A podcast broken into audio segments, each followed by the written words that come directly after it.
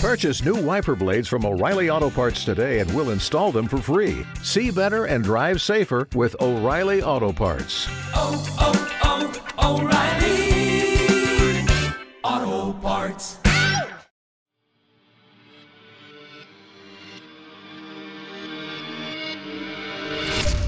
Welcome, dear listener, to Fear from the Heartland. I'm your host, Paul J. McSorley. Set aside some moments now and take an adventurous ride on a journey into the psyche of some talented writers. They will dig into your being and titillate you. Oh, I love that word, titillate. While the stories may not all take place in the Heartland, I am delivering them to you from the Heartland. My intention is to strike fear and confusion into the mind, soul, and yes, the heart. This is Fear from the Heartland.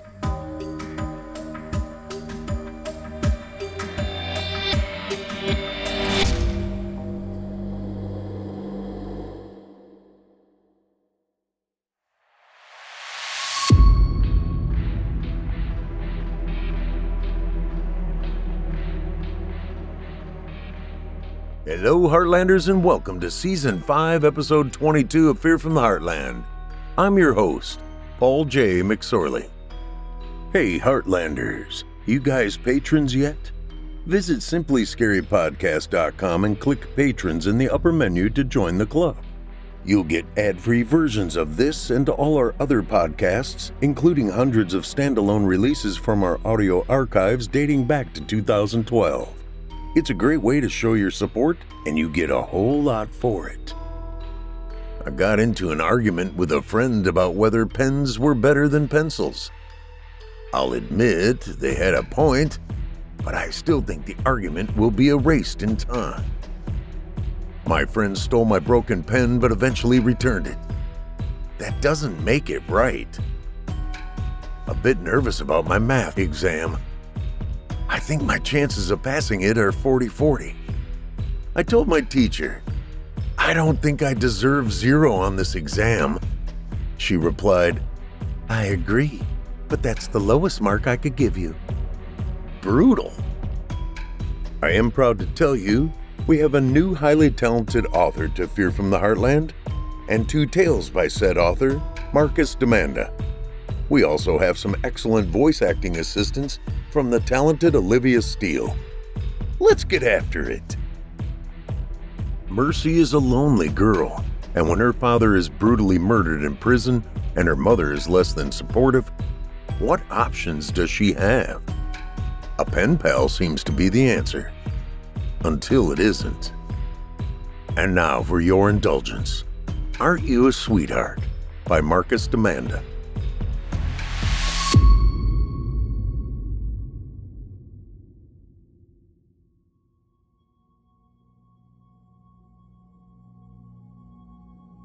It's my fault.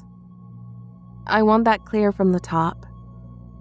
When I tell you that I was lonely, that I needed a friend, I know that doesn't excuse anything. When I tell you this all started when I was 16 years old, it's just background information. When I explain to you that I was brought up by a single mom and that my dad had been in prison since I was five, I'm not calling out for your tears. These are just things it's necessary for you to know. If you don't, none of this will make sense. I need to make sense. I need to keep a clear head. But I'm scared. No, I'm fucking terrified. It's just me in the wide open world now. And him. Trevor Walker. The friend I had needed so badly. My dad sent me a photograph with the only letter I ever received from him while he was in prison. In it, they were standing together, smiling. Regular jailhouse buddies. That is, until another prisoner shoved pieces of a broken cafeteria tray into my father's femoral artery and neck. Then Trevor became my friend. But he kept being my friend even after I didn't want him anymore, even after I stopped writing to him. But it seems I grew a brain just a little too late. I took a selfie, printed it off at the library at school, and wrote a letter of my own. This is what it said December 23rd, 2012. Dear Mr. Walker, my English teacher says the art of letter writing is dead. I want to say she'd be happy with me for doing this, for proving her wrong, but I don't think she'd approve. Neither would Mom. But I don't care. My name is Mercy Evans. That's me in the picture. You knew my dad. Did he ever tell you about me? Mom wouldn't let me visit him. I didn't even know he was in jail until I was 10. I might have never found out if Dad hadn't finally written to me. Lucky thing I was the one who got the mail that day. I can't say I miss him. I hardly remember him. But it's right around Christmas when I miss having a dad. Someone to drive home the tree strapped to the roof of the car. Someone to call me his little girl and threaten my boyfriends. If I had a boyfriend, which I don't but I'm all over the place now. I'm sure you must get lonely there on the inside. Is that really what they call it? I know a thing or two about you. I know you've always said you were innocent of those terrible things everyone says you did. My dad must have believed you, even if no one else does. I'm ready to believe you too. It's hard to make friends when no one understands who you really are, which is something I can totally relate to everyone at Marshall is, like, on a whole different planet from me. Knowing my luck, you probably won't write back. I just figured, you know, what the hell. Show my mom and Mrs. Madsen a thing or two.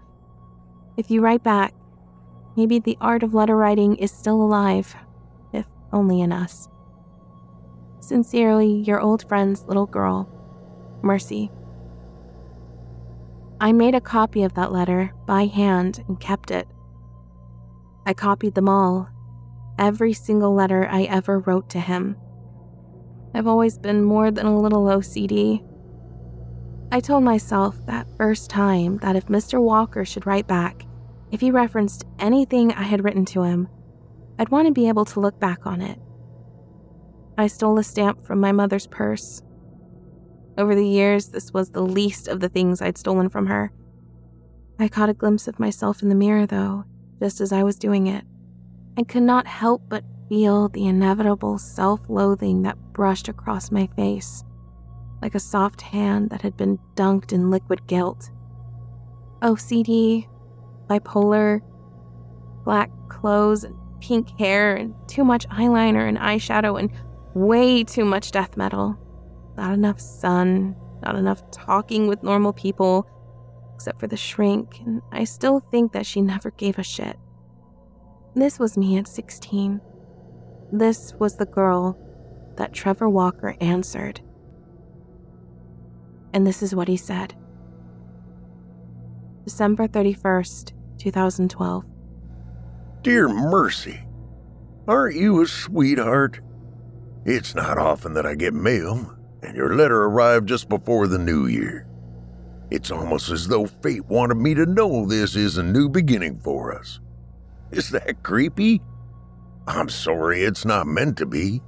Call me sentimental, but I get lonely this time of year. My family disowned me ages ago, so having someone to talk to makes me very happy. So you're Evan's daughter, huh? I'll be. Your dad talked about you all the time. Said you were the sweetest little thing. Every week, I'd catch him writing to you. From the sound of it, you never got his letters, huh? Your mom must have thrown them out. I'm real sorry you never got them. There's nothing worse than hoping to hear from a loved one and getting nothing. I know that from experience. I know it ain't much, but I'm here for you. I'm sure your pops would have wanted you to have someone to talk to. You have no idea how much it warms my heart to know you believe I'm innocent. I know we don't know each other much yet, but when the entire world looks at you like a monster, it feels real good to know there are still kind hearted people out there like you who believe in me. Thanks for the photo. I'll hang it on my wall. Man, you look so much like your father.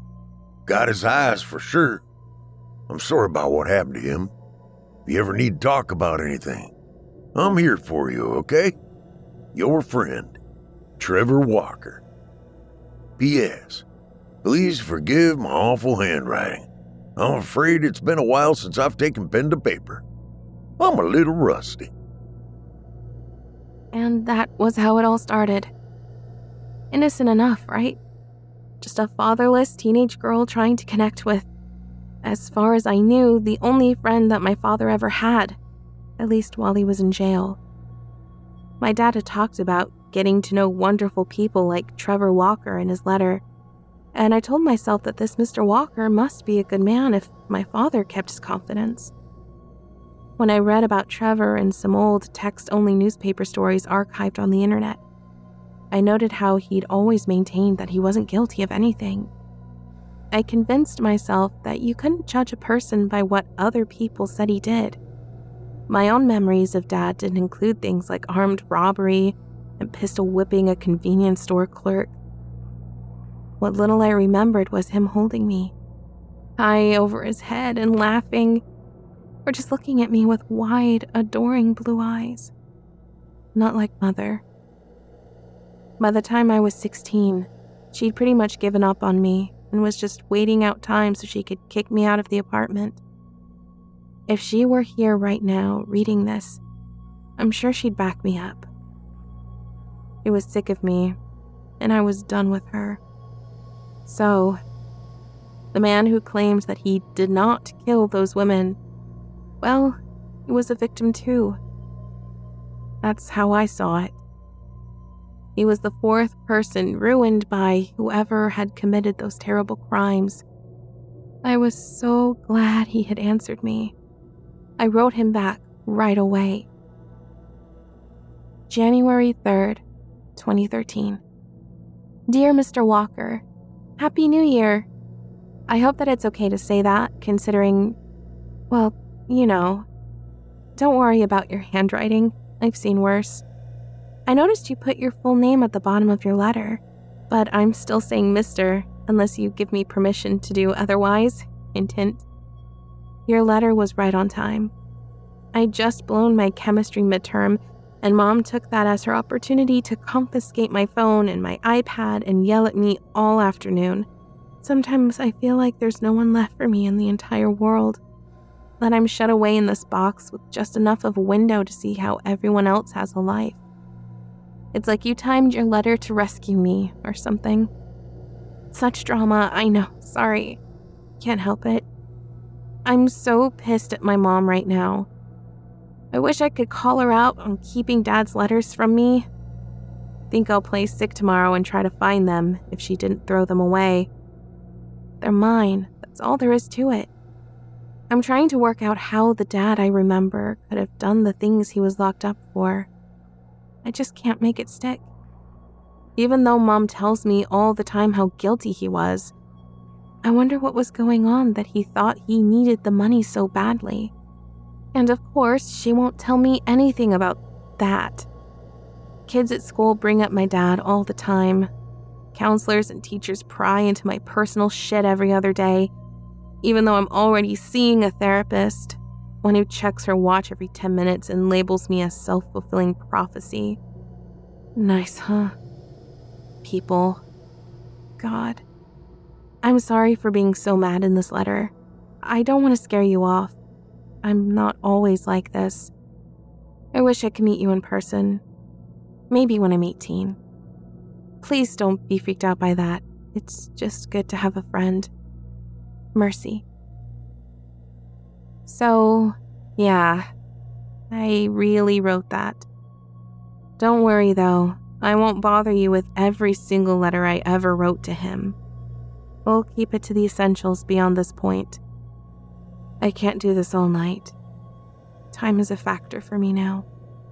Still, The second letter I got from Trevor Walker is noteworthy. The thing is, no, fuck it. I'll let him speak for himself. January 15th, 2013. Dear Mercy, aren't you a sweetheart to write me again? When I saw the mail clerk stop at my cell, I nearly jumped for joy. I don't have much in ways of entertainment here. I'll take anything to take my thoughts off the cement walls of my tiny prison cell. I guess in that way we're pretty similar, aren't we? I'm sure of it now. I'm sure fate brought us together. We're both trapped, both sequestered from the outside world. But just like I have these letters to remind me that I'm not alone, I hope you know that you're not alone either. You have me. I'm sorry about your mom. Some people have sticks so far up their asses, I swear. You deserve better than her bullshit. If I was her, I'd dote on you day and night. Don't you listen to a word she says about your pops either. You got that? He was a good man, a real good man. Always told me he wanted a better life for you. Buy you nice things and move into a big city. If he hadn't passed, I'm sure he would have gotten out of here someday and followed through on those dreams of his. Shit, I don't doubt it for a second. Now, don't you worry about scaring me off, okay? I'm touched you're sharing all this with me. I just wish there was more I could do, you know? But I'll always be here to listen, or rather to read. But if you come visit me, and I would really love that. I haven't had a visitor in years. I'll get to actually listen to your voice. Wouldn't that be great? Mercy, we're friends, you and I. You don't have to call me Mr. or Walker. You can go ahead and call me Trevor. Here's hoping you got a great year ahead of you. Your friend, Trevor. And so began two years of me referring to this man as Trevor. And that's in spite of the vague, creeping unease I felt at the way he used words like joy and fate. Worse still, when my common sense tried to reassert itself, was his promise that he would have doted on me. I'd invited all of that, of course. Sure, I did. I know that now. Hell, I knew it then. I remember how foolish I'd felt, having all but promised to visit him after my 18th birthday. I remember the calendar advancing toward that date like floodwater under a door, slow but inexorable, and knowing that I would have to keep that promise or somehow back out of it. Nearing the end of my senior year, we had corresponded 31 times, and it wasn't so weird most of the time. Our letters became conversational and familiar. I trusted him with small secrets. For me, Trevor was a source of positive attention, an uncritical adult who told me so many things I really did want to hear, things I needed to hear about my problems, my life, my dead and half forgotten dad. Speaking to him through the mail was safe, and I'd adopted mail gathering as one of my daily chores. Mom didn't seem to mind. Why would she? It wasn't like Dad was going to send me another letter. Incidentally, I never did find the old letters Dad had supposedly sent. I was sure that Mom must have gotten rid of them, but there wasn't any point in asking. She would deny they'd ever existed, and I'd never know if she was lying or not. Anyway, letter writing always provided that perfect cushion of space. I realized I wanted that cushion. I began to suspect somehow that I needed it. But by the week before my 18th birthday, Trevor had reminded me of the so called promise I had allegedly made in all three of his most recent letters and in the last one, he announced that I was officially on his approved visitor list. Staring at that letter, I knew I could not put it off any longer. Decision time, I thought. Do you really want to see this man in person, Mercy? Thinking clearly for the first time about anything as it related to Trevor Walker. I really did do my best to fix the problem. May 29th, 2015. Hi, Trevor. Hope everything is cool with you. I'm sitting by this creek bank in the woods outside the new Glasswick strip mall, using my English binder as a sort of portable desk while I try to write this. I'm crying. And my hands are shaking. So now I guess it'll be you who might complain about the whole handwriting issue. Daddy took me here once, just before it all went to hell. There's crawfish in the water, but other than that, I'm all alone. This is a good place to come when you want to be all alone. I had another fight with mom today, and it was really, really bad. I told her about us. Don't say it. I know it was dumb. I guess I just wanted to open up a little, try to make things right with her in an honest way before going out on my own. Mom said she would help pay my college tuition, so I thought that meant maybe she wanted to make things better too, before I was gone for good. But when I told her about the letters, about me wanting to visit you, Trevor, now she says she'll cut me off and just throw me out right away if I do that. And I know she means it. I know I've messed everything up. I hope you'll forgive me, but I, I just can't come and see you. Not until I'm done with college. Please. Please understand. I hope this somehow all makes sense to you. I've explained it the best I can. I'm sorry. Mercy. My best, however, was a lie. Mom wasn't going to pay for my college, although it was true that I might be allowed to hang around at home if I stayed serious about it. You see, I'd actually turned things around in 11th grade. I had decided that the only person who was going to make my life right was me. And I found that, with a bit of effort and a more positive outlook, it wasn't actually that difficult. By 12th grade, I was in the running for a hardship scholarship, and I'd qualified to enroll at the local community college. Part time work at the student deli would supplement my loans and Pell Grants. I was an honor student. I had even made a few friends. The truth was that I didn't need Trevor anymore. Oh, and I didn't cry while writing that letter either. I did write it by that creek bank, though, just like I said, I was honest about that much. Trevor didn't waste time in answering. June 8th, 2015.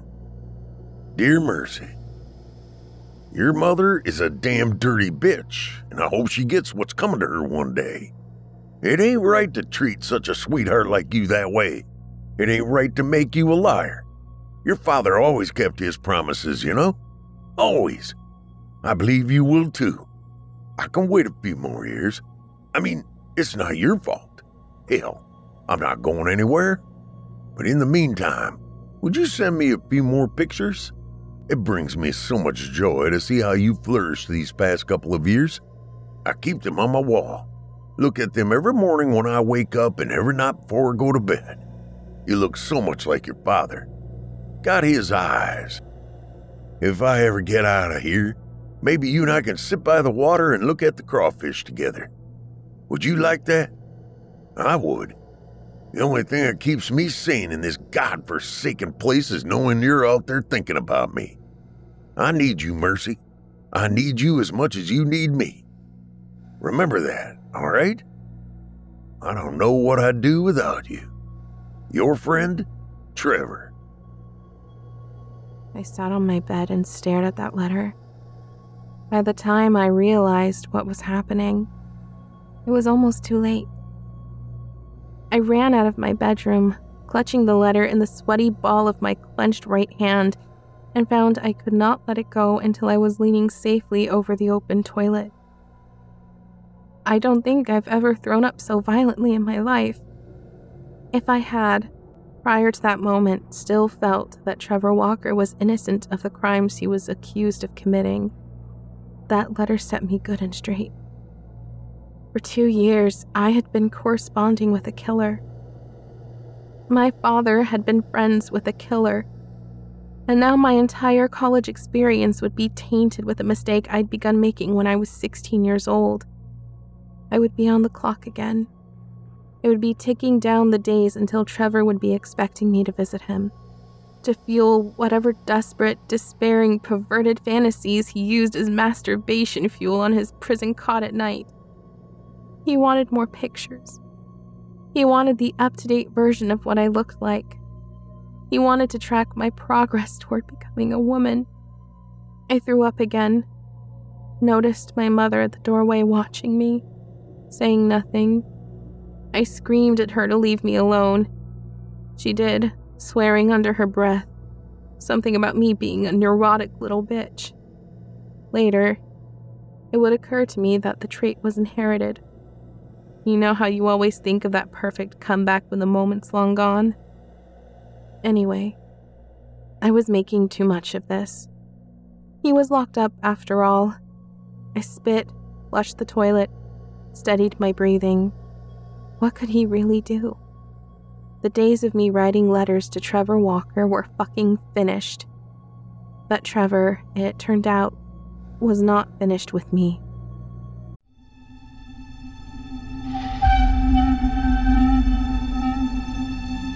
It's time to turn off the lights and turn on the dark.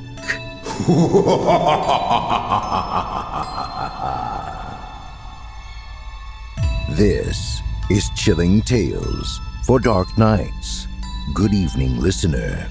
I'm Steve Taylor, your host to a horror anthology podcast where we ask you to depart from your safe perception of reality to descend with us into the frightening depths and dark corners of twisted imaginations. With carefully curated original tales of terror each week, our deepest rooted fears are brought to the forefront by a diverse cast of voice talent and masterfully eerie sound design that bring these stories to life. We'll give you tales of unnerving encounters with the occult, harrowing hauntings, and sinister seances that show just how darkness knows no bounds. If you're like us here at Chilling Tales and enjoy feeling your stomach filling with dread as dastardly demons dance in your head, Make sure to check out Chilling Tales for Dark Nights on Apple Podcasts, Spotify, or wherever you get your podcasts to subscribe now to always be the first to enjoy the horror show.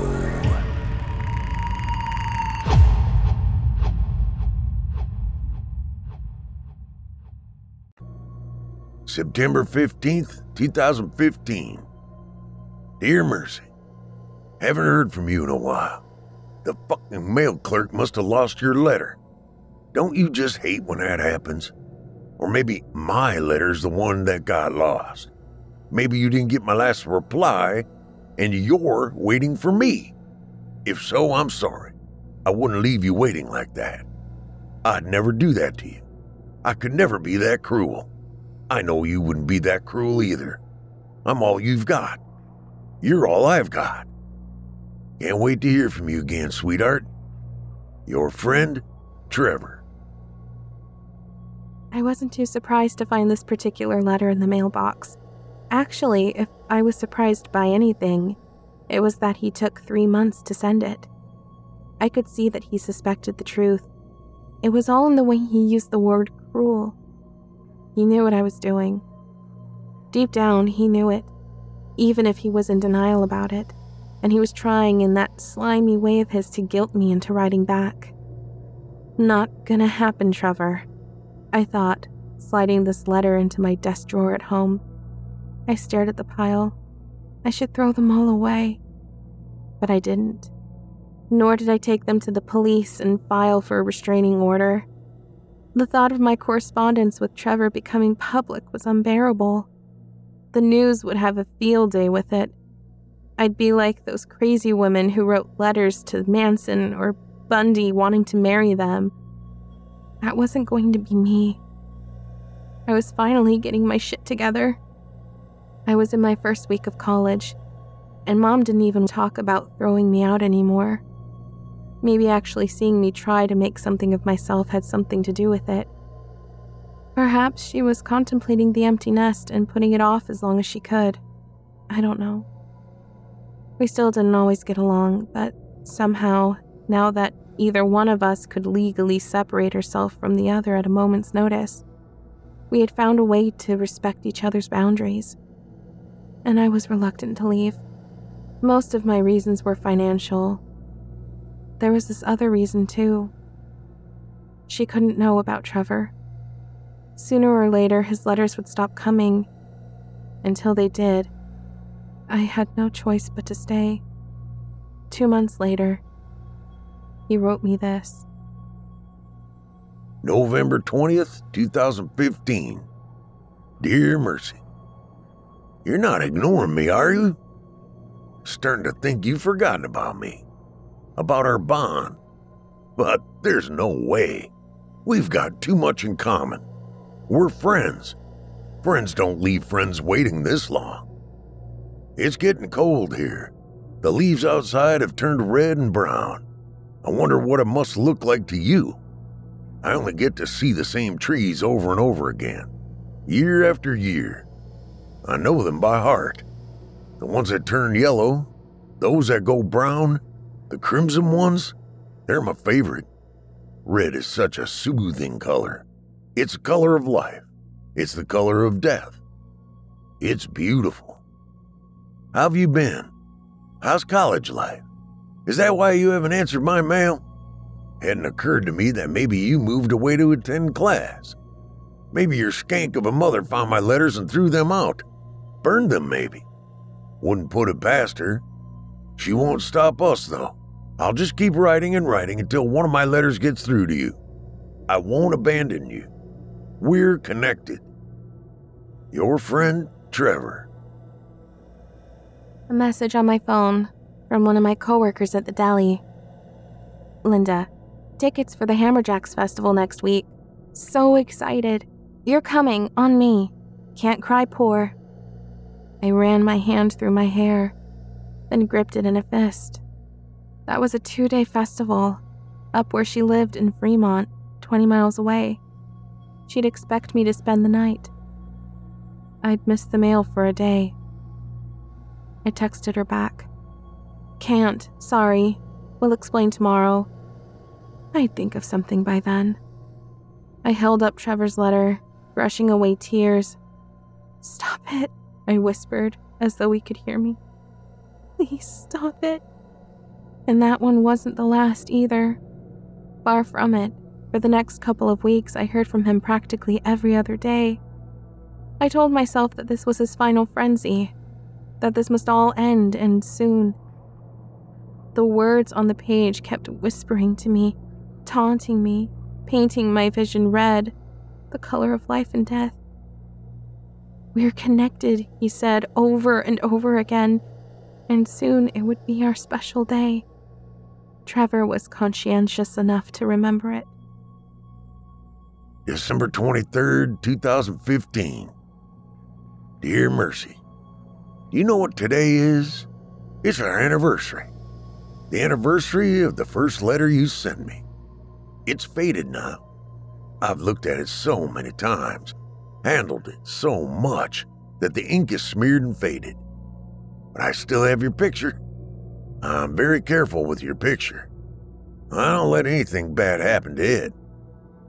But back to the topic at hand our anniversary. I haven't heard from you in months, but I know you're thinking of me today. I just know it. I can feel you in my bones. It's electric. The bonds that bind us together. You feel it too, right? Our special connection. Tell me you're thinking of me. Happy New Year. Hope to hear from you soon. Trevor. I put out the cigarette. I was tempted to burn myself with it. Wouldn't have been the first time. No, I said to myself. You're done with that shit. All of it. You haven't done stupid shit like that since you were a kid. But then, I hadn't smoked cigarettes in more than a year, and here I was, smoking. I hoped Mom wouldn't smell it. That was the last thing I needed. This is it, I thought, and repeated it to myself several times with my eyes shut tight. When I don't answer him on our anniversary, he'll get it. He'll take the point. This is it. This is it. For two months, I dared to hope that it was. February 27th, 2016. Dear Mercy, Have I done something to offend you, sweetheart? Why would you treat me this way? By now, I'm sure at least one of my letters has reached you. I've sent dozens, maybe more. Your whore of a mom couldn't have caught all of them, so why aren't you answering? I miss you. Your friend, Trevor. Into the drawer the letter went. Out came the textbooks. On came the computer. I breathed a sigh of relief as the machine booted up. Finally, he gets it. It was the best thing that could have happened, better even than never hearing from him again. This time, for once, he acknowledged that I had deliberately cut him off. took him long enough. As I commenced hacking my way through pages and pages of research on evolving theory on abnormal psychology, I felt an unexpected twinge of guilt. Trevor Walker was a criminal, a killer, but it had originally been me, not him, who had reached out for a friend. I hadn't even had the guts to tell him I was done. This could have been over long ago. And through it all, he'd cared enough about me to keep our letters secret. If he had told anyone, I knew, then sooner or later everyone would have found out. I felt bad for him, but not bad enough to write back. I figured he had one more letter left in him, tops. But I was wrong. He had two. March 19th, 2016. Dear Mercy, in all the time we've been corresponding, you never once asked me what happened that night. I'm sure you must want to know. I can't blame you. I understand. Well, sweetheart, I think you deserve to know the true story. I owe you that much. It was 1986, and I was taking a stroll after dark. As I walked by the woods, I saw something strange, something I still can't properly describe to this day. In the darkness, I saw something even darker. Something that seemed to absorb even the dimmest of light. A kind of shadow in the shadows. I could only make out its presence from the absence of things around it. This strange moving shadow shifted towards me as though liquid and solid all at once. I was frozen in fear. Couldn't move, couldn't run, couldn't scream. The shadow slithered into me and suddenly, I felt a rush of adrenaline. My body started moving on its own. You know, after all these years, I've always maintained my innocence. And this is why. I wasn't in control that night. I was just a puppet. That thing, that shadow, it pulled me by unseen strings, forced me to do those heinous things. I couldn't stop myself. There was no way to resist him. He made me steal that truck, made me throw those women into the back, made me force myself on them, made me watch as my hands squeezed the life out of them. I had to watch. Oh God, I had to watch as the light faded from their eyes and felt their bodies turn cold. I had to throw them into the ditch and hunt for the next. But after the third woman, I managed to restrain him. I sat on the hood of that truck and waited for the police to find and arrest me. That was my choice. What I did to those women wasn't. Now that you know the truth, will you respond to me? I miss you. Your friend, Trevor. This, I said aloud, looking the letter over again for a third time. This is out of control. I know what you're thinking. You're thinking, this would be the moment when a normal person would say to herself, Hey, you know what? Your pen pal is a fucking lunatic who blames his psychoses on demonic possession and believes he just used you as his confessor. A normal person, an adult, would have understood that there was information in that letter that the police might want. And you'd be right to think that. Even if all the other letters leading up to this one could have been filed in a drawer labeled my own personal bullshit, I could not do that with this one, not with a clean conscience. If I didn't turn that letter in, I might even be guilty of withholding or something. But Trevor Walker was still in jail. He'd been sentenced to life without the possibility of parole, and in this state, that actually means something. He was surrounded by brick and bars and razor wire and shotguns. If he tried anything, there wasn't a cop anywhere on Earth that would hesitate. They'd blow his fucking brains out. And I was in too deep. I'd collected over 50 letters from this monster and done nothing with them. I'd be hounded everywhere I went. I'd have to move, change my identity, hit the reset button on my life yet again. I had friends. I was normal. Things weren't even that bad with mom anymore. So go ahead and say it. I won't argue. I was an idiot. I let the sleeping dog lie. It wasn't long, of course, before the sleeping dog woke up. July 2nd, 2016. Dear Mercy, I gave you a chance, Mercy. I gave you all the time in the world to reply to me. Why didn't you reply to me? Are you afraid of me? Don't you believe my story?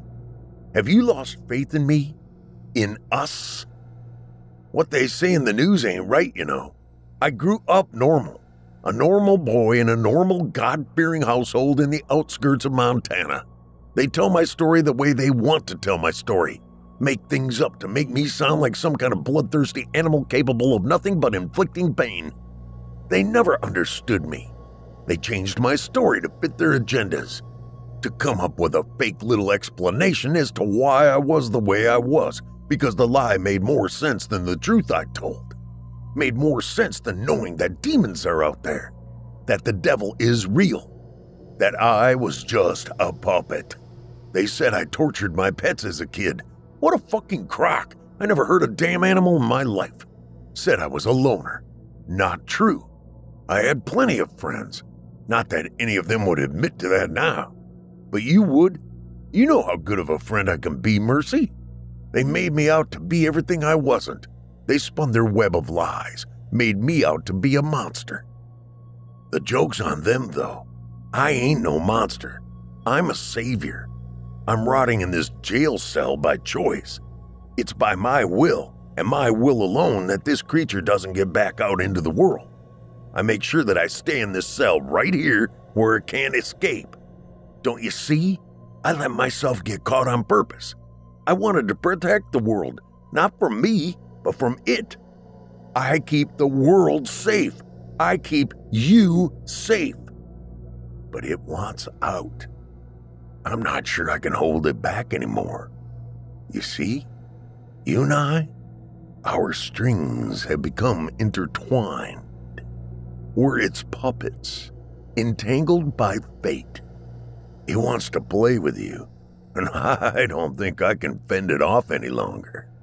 I've protected you this long, but it wants out now, Mercy. It wants out. It wants you. I've read and reread your letters over and over again. You were very careful to leave your address out of our correspondences. Or maybe that was the jail. I don't know. All I know is that your letters always came in blank envelopes, but even though I received many blank envelopes, I always knew which were yours. I could smell yours, Mercy. They smelled like you, sweet like lavender. I sniffed them over and over until the scent dried out and was replaced by the stench of my jail cell. I think I look forward to that the most.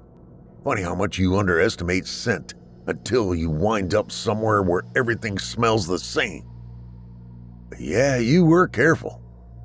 or you tried to be, but you, or they, forgot one major detail. All the little things you've told me over the years that helped me track you down. The time you told me about the creek, the way you described your town, the terrain. Aren't you a sweetheart for giving me the name of your high school so I could track you down? Yeah, we know exactly where you live. See you soon, sweetheart. That was it. His last letter.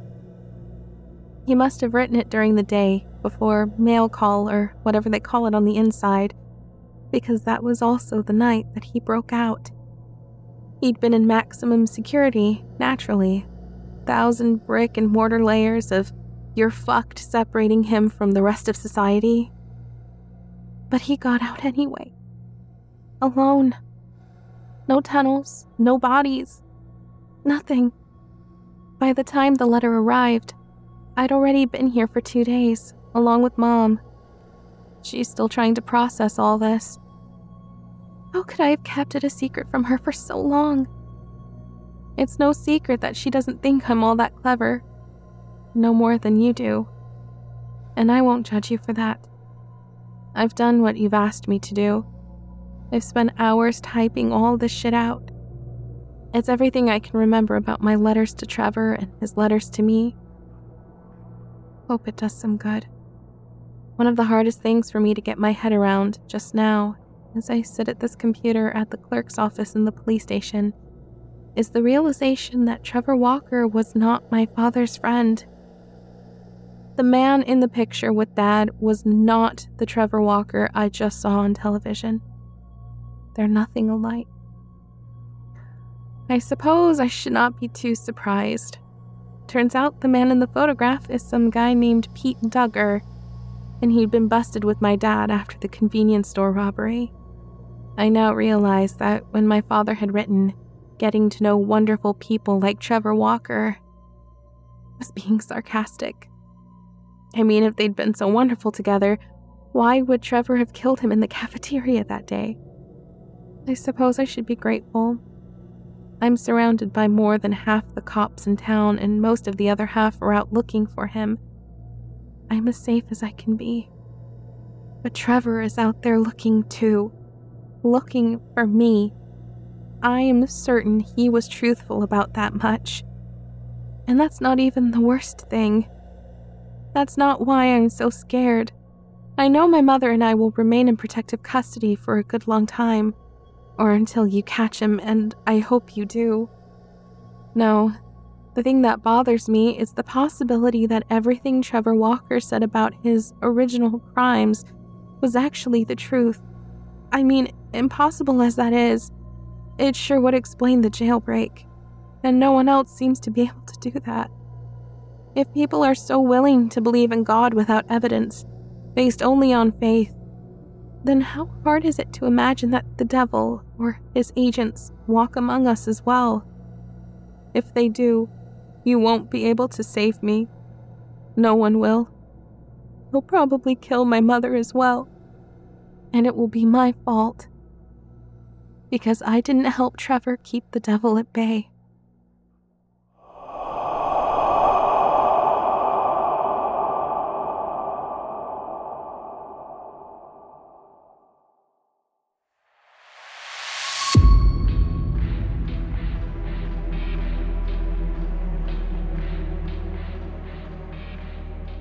Standardized school tests are a bitch. But you won't believe the consequences of failure if you are a second rounder. And now, for your listening pleasure, perhaps, I bring you Standard Deviations by Marcus Demanda.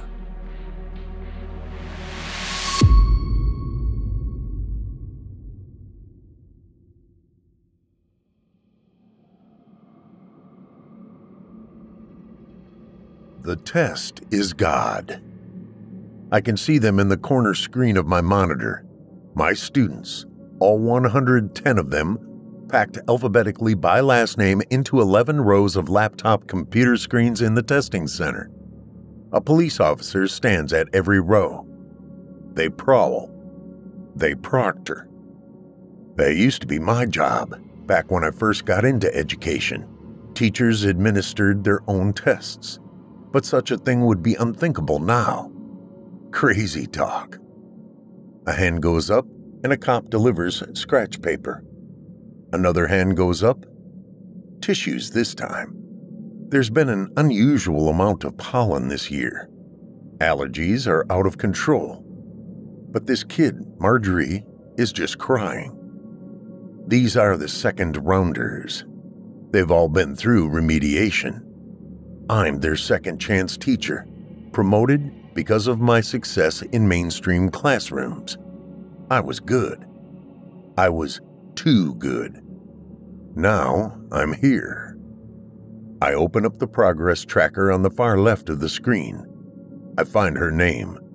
She's 35 questions in, 15 to go. She's missed 10 so far. She's right on the line. She might fail. There is no way for her to really know this. She can't track her progress like I can. But she knows anyway. I'm alone in the observation chamber. These are my kids, no one else's. My test. And it's cold in here. That's for the equipment, I'm told, and not just the computers. There's a lot of data storage in this room, all locked behind steel cabinets. And then there are the refrigerators, a whole wall of them. Inside these, there are rewards. If everything goes well, I'll get to distribute them later. A boy named Jamie finishes and closes his laptop. Score 512. Pass advance. Good for him. He'll move up. He's shown progress. Good for me. I need to fall within a reasonable range of the average for my results to be considered effective. Of course, if the needle points far enough to the right, I'm a teacher rock star and a hero. But if my scores drift too far to the left of the standard deviation, adjustments will be made. My status could change to monitor for years. I could be replaced. They won't simply return me to my old classroom and let me do what I was born to do. Teachers move up and down, in and out, same as the kids. No one stays in one place for long. It's all about progress. It's about growth or correction. Lizzie finishes and closes her laptop, even as Jamie allows himself to be led from the center by one of the cops. This, too, is standard. He won't know his score until they're all done. He'll wait in one of two rooms. He passes Lizzie but makes no sign. His lips remain tightly shut, his eyes focused straight ahead as the cop grips his elbow, ushering him out. Lizzie's score is 600. Perfect. She's been hunting and pecking for three solid hours. She too is led from the room when the escort officer returns. His expression is utterly inscrutable. He is well trained. Lizzie's gait is characterized by a slight weary stagger, but she seems relieved to be led through the same door as Jamie. Smart kids, even the second rounders, figure out things quickly. Ten minutes later, Brenda is the first kid to fail the test 398. She doesn't know it yet as she presses the laptop shut with a soft click, but in spite of her score on these last two tests, she's got enough common sense to know it's probably a bad thing when she's ushered toward the other room, the one Jamie and Lizzie weren't waiting in. Not definitely, but probably. She cries, passing through, but that's all. Later, when it's obvious to everyone which door is which, kids will have to be dragged through that second door. There might even be fighting. I've seen it before. Two passes, both advanced, and one failure. 66.6% success rate. I don't get any extra credit for pass advance or even perfect scores. All that matters is the pass fail ratio. And 66.6% is not good. It's far to the left of standard deviation I hope the other 107 kids are taking their time, doing their best work. Didn't always used to be like this. Don't get me wrong, it's not like anyone gets killed over test scores. Not really. But my little hometown in Northern Virginia really has seen a boost in student performance since it agreed to pilot this program two years ago. It operates under the premise that all children can learn, and who could argue with that? Certainly not me. I was a rising figure when I met the program administrator and remediation coordinator, Dr. Quarterman. I'd been recommended toward administration courses. Not me, though. Becoming an assistant principal, or worse yet, a principal, would flood my day with every aspect of the job I hated paperwork, discipline, budgeting. And it would take me from what I love most the classroom. I should have done it, though. I really should have. We all have things we'd do over, I guess. Dr. Quarterman explained the program to me when I was reassigned to the second rounders. The idea of failure not being an option is not just a phrase anymore, he said. We take it quite literally, and that distinguishes us from other programs. If a child should fail, that child should be retrained, remotivated, retested. Marjorie has 10 questions to go. I've always liked her. She's such an inquisitive child. She wants to do well. It's intrinsic for her. She wants to please the adults in her life, particularly me. She's a joy to have in the classroom, in spite of her difficulties. Surgery was supposed to have corrected her particular form of dyslexia, which consisted mainly of letter and number reversal. She has a permanent implant for control of her attention deficit, too. There's no reason to think she wouldn't have mastered the material by now, unless the surgeon had slipped or something. She wipes sweat from her forehead. A cop brings her more tissues. She answers another question. Another miss. She's going to have to finish strong. I say a prayer for her. She deserves to succeed. As for the others, half of them are done. My students are now at an 88% pass rate, much better than when only three had finished, and also a good enough number to be counted as effective only last year. But we believe in progress in this little hometown of mine, and this year, I need to get to 90% to fall within the acceptable norms. There hasn't been any fighting yet, no dragging. Maybe it won't happen. Outside, the parking lot is full. Two floors down, in the lobby, 200 or so mothers and fathers wait. A certain percentage of them will soon have reason to celebrate a large majority of them, in fact. If things go well, they'll find me available, and I'll be invited to more parties than I can possibly attend. Not that I would go to any of them. I tend to dwell on the failures. It's just the kind of guy I am. Last year, things went so well. So said the data, anyway. They called me a miracle worker they let me open the cryogenic refrigerators and present the kids with their rewards. It would be straight to the hospital for them after that. No big deal. Reattachments were made in no time.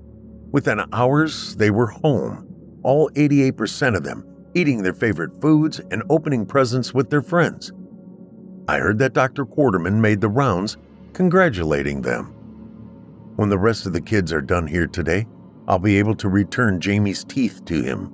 Lizzie will get back both of her fingers. The refrigerators contain a wide variety of incentives. They're all carefully labeled. I sit. I wait. Another hour passes. No lunch is served. The remaining kids work and work and work.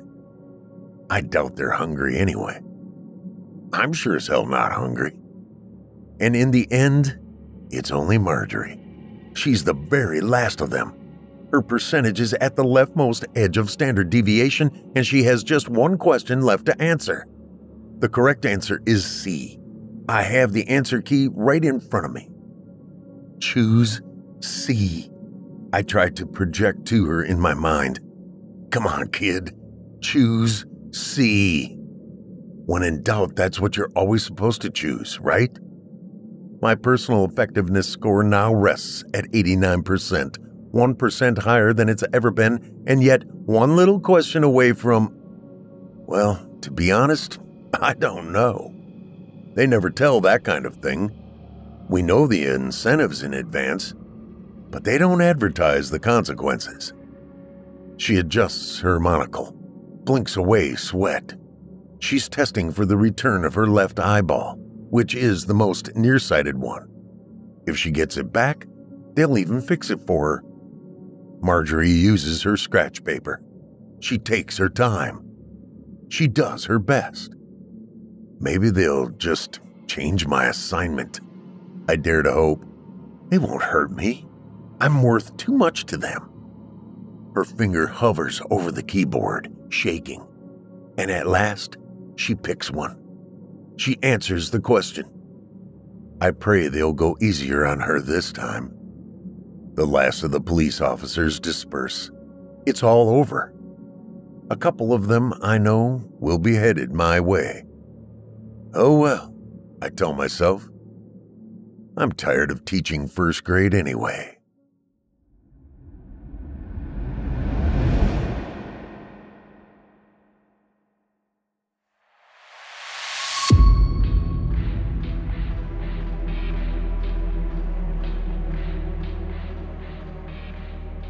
I hope you enjoyed tonight's tales.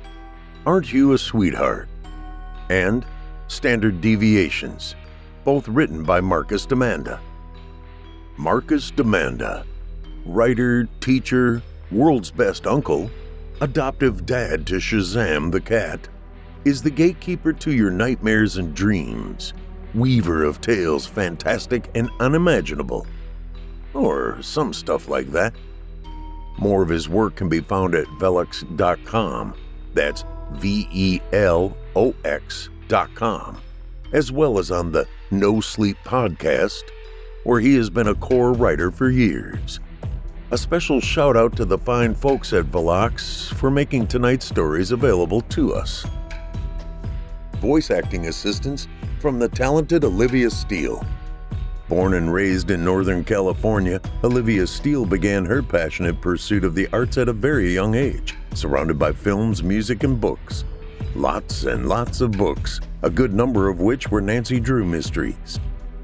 Over the years, she's written, though not published, a wide variety of stories and has brought that creative imagination into her work as a voiceover artist.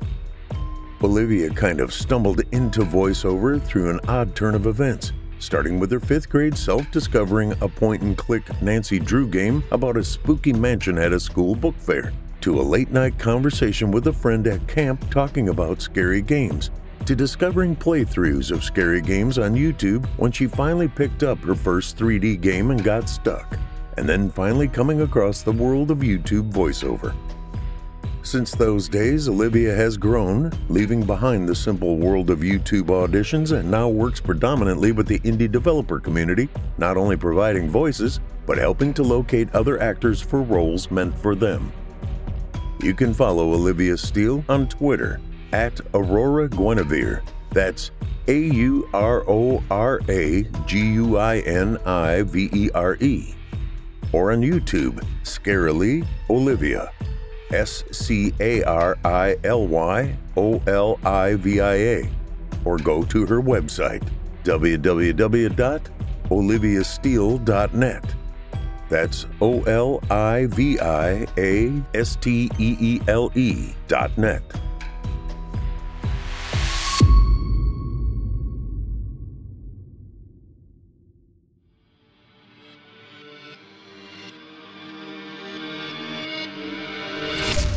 If you enjoyed tonight's story, hosted by yours truly, Paul J. McSorley, you can search my name on Chilling Tales for Dark Nights on YouTube for additional previous stories. If you'd like to hear more lengthy tales, be sure to take a look at my audiobooks.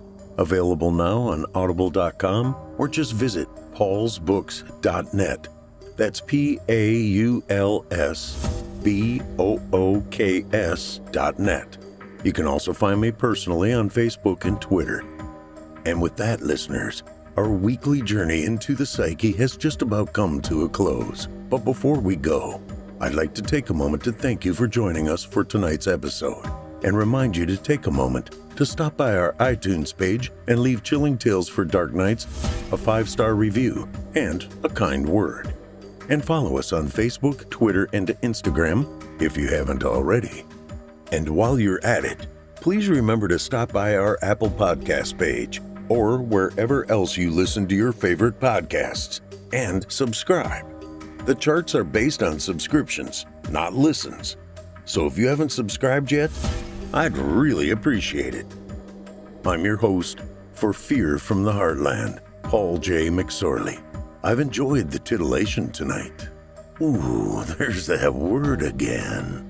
Thank you for joining me. Hope to see you again next week at Fear from the Heartland.